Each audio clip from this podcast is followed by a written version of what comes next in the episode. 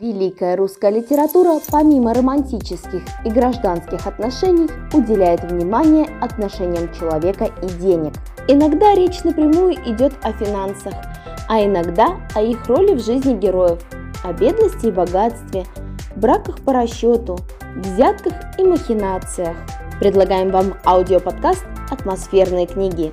10 финансовых уроков из русской классики». Мертвые души. Николай Гоголь. Не бойтесь тратить деньги, чтобы увеличить доход. Он ходил еще каждый день по улицам своей деревни, заглядывал под мостики, под перекладины и все, что не попадалось ему.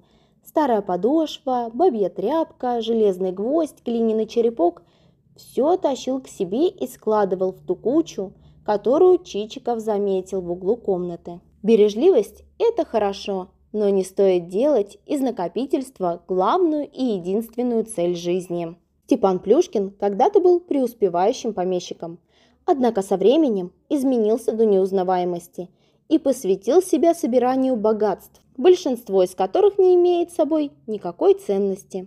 Причем он не только коллекционирует ненужный хлам, но и панически боится потратить хотя бы грош и уверен, что все вокруг только и мечтают, как его ограбить. Плюшкин не хочет расставаться с продукцией, которую изготавливают в его имении постепенно отдаляется от людей и теряет торговых партнеров. Думая только о том, как приумножить состояние за счет любых мелочей, помещик упускает из вида главные источники дохода. Его имение постепенно приходит в полный упадок. Чего не случилось бы, если бы персонаж не боялся тратить деньги и заниматься торговлей. Не бойтесь расставаться с деньгами. Это открывает возможности для новых заработков. Об акциях и банковских вкладах мы уже говорили, но еще одна прекрасная инвестиция – собственное образование. Потратьте деньги на профессиональные курсы, и как специалист вы станете более ценным, а значит вырастет и ваша зарплата. Или отправляйтесь в отпуск. Отдохнувший работник, продуктивный работник. Дубровский. Александр Пушкин. Бережно относитесь к финансовым документам. Он увидел, во-первых, что Дубровский мало знает толку в делах, во-вторых, что человека столь горячего и неосмотрительного нетрудно будет поставить в самое невыгодное положение. Внимательное отношение к бумагам поможет избежать финансовых потерь и лишних переживаний. Помещик Троекуров, поссорившись с Андреем Гавриловичем Дубровским, отцом главного героя, решил отсудить у него имение Кистеневку. Отец Троекурова когда-то продал имение отцу Андрея Гавриловича. Тот оформил купчую, договор купли-продажи, выплатил продавцу всю сумму и вступил в собственность. Но купчая и доверенность сгорели при пожаре. А о том, чтобы взять выписку из записи крепостных дел, Андрей Гаврилович даже не подумал. Также он проигнорировал первый судебный запрос и долго не предпринимал никаких попыток доказать, что он законный хозяин Кистеневки. Однако без документов получалось, что Дубровские не покупали имение, и оно по-прежнему в собственности у Троекурова. И в результате суд встал на сторону истца. Держите в порядке финансовые документы, договоры о купле-продаже, кредитные договоры, квитанции об оплате и тому подобное. Если вы что-то покупаете или продаете, оказываете или ищете услуги, старайтесь избегать устных и неформальных договоренностей.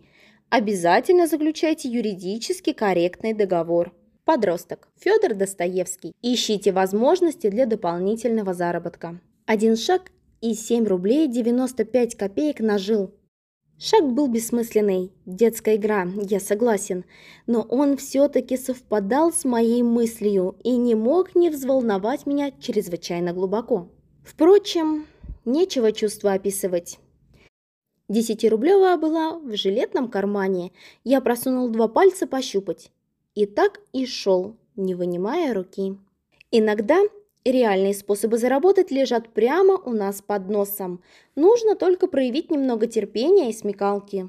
Главный герой романа Аркадий Долгорукий одержим идеей стать вторым Ротшильдом и считает, что для этого нужны упорство и непрерывность. Поэтому герой экономит. Например, он не берет извозчиков и благодаря этому ему удается скопить 60 рублей.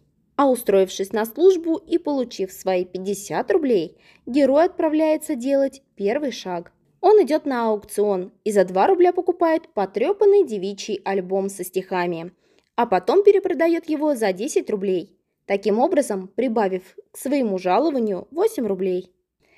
Вряд ли они помогли бы герою стать Ротшильдом, но если бы он продолжал в том же духе, за год скопил бы минимум 100 рублей а 4 месячные зарплаты – это не так уж и мало. Правда, под вопросом этическая сторона этого поступка. Подросток воспользовался чужим горем. Альбом принадлежал разорившейся семье, чье имущество пустили с молотка. Подросток Достоевского попробовал себя в роли перекупщика. Но сегодня есть и более честные способы подзаработать. Поищите заказы на биржах фрилансеров – Зарегистрируйтесь на кэшбэк-сервисах и в партнерских программах магазинов. Узнайте, как можно заработать на банковских картах. Пиковая дама. Александр Пушкин.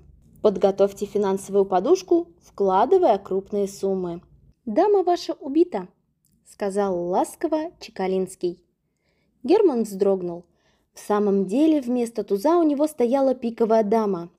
Он не верил своим глазам, не понимая — как мог он обдернуться? Кажется, что чем больше средств мы вложим в акции и бизнес, тем больше получим доход. Поэтому сложно отказаться от соблазна использовать все деньги, да еще и влезть в долги.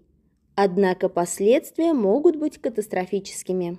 В начале повести главный герой Герман следует принципу «Я не в состоянии жертвовать необходимым в надежде приобрести излишнее».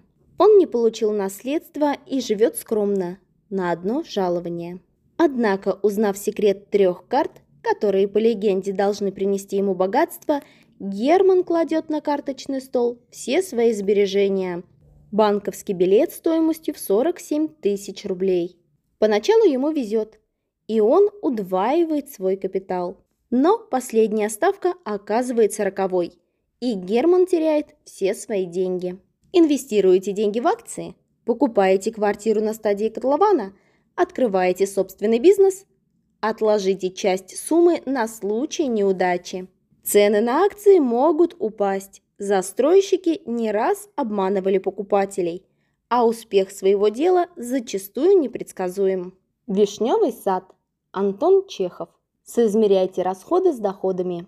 Если бы энергия, которую вы в течение всей вашей жизни затратили на поиски денег для уплаты процентов, пошла у вас на что-нибудь другое, то, вероятно, в конце концов, вы могли бы перевернуть землю. Бывает, что в погоне за сиюминутными удовольствиями и статусными вещами мы неадекватно оцениваем собственные доходы и влезаем в кредиты. И ни к чему хорошему это не приводит. Борис Борисович Семенов-Пищик, главный герой пьесы «Банкрот». Денег у него нет, имение заложено, Герой все время берет деньги в долг, не может их отдать, снова и снова перезанимает и без конца ищет, у кого бы раздобыть средства. Он готов унижаться, льстить, угодничать. Вся его жизнь проходит в этих крысиных бегах, но при этом он даже не думает о том, чтобы пересмотреть собственное отношение к финансам.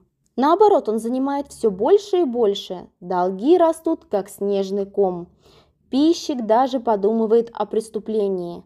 А я теперь в таком положении, что хоть фальшивые бумажки делай. Но при этом продолжает надеяться на благоволение небес и мечтает, что деньги появятся у него сами собой.